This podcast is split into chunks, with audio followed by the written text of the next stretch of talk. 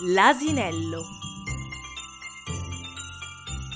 Era la vigilia del 13 dicembre. Santa Lucia aveva ricevuto tutte le letterine e controllato sul suo elenco quali bambini fossero stati buoni e bravi. Finì di preparare gli ultimi dolcetti e monetine di cioccolata e mise tutto in un grande sacco. Tuttavia, appena lo ebbe chiuso con un grande fiocco azzurro, si rese conto che era davvero tanto pesante e che faceva molta fatica a sollevarlo.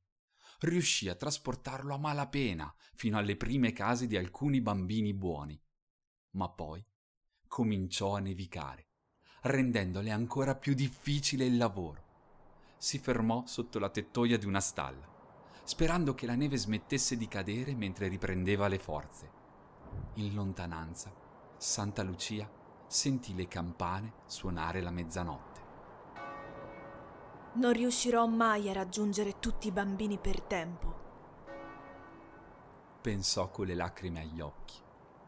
Nella stalla dormiva un asinello che sentendo qualcuno piangere fuori uscì dal suo letto per andare a vedere chi fosse. Trovò Santa Lucia con il suo sacco pieno di doni e subito capì che poteva essere d'aiuto. Oh, non preoccuparti, Lucia, disse l'asinello.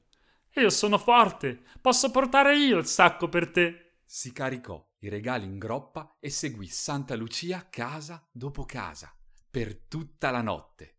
Sei stato tanto generoso e non mi hai chiesto nulla in cambio, disse la santa. E per questo c'è un ultimo regalo nel mio sacco, ed è per te. L'asinello guardò dentro al sacco e trovò un bellissimo campanello d'oro con un laccetto rosso.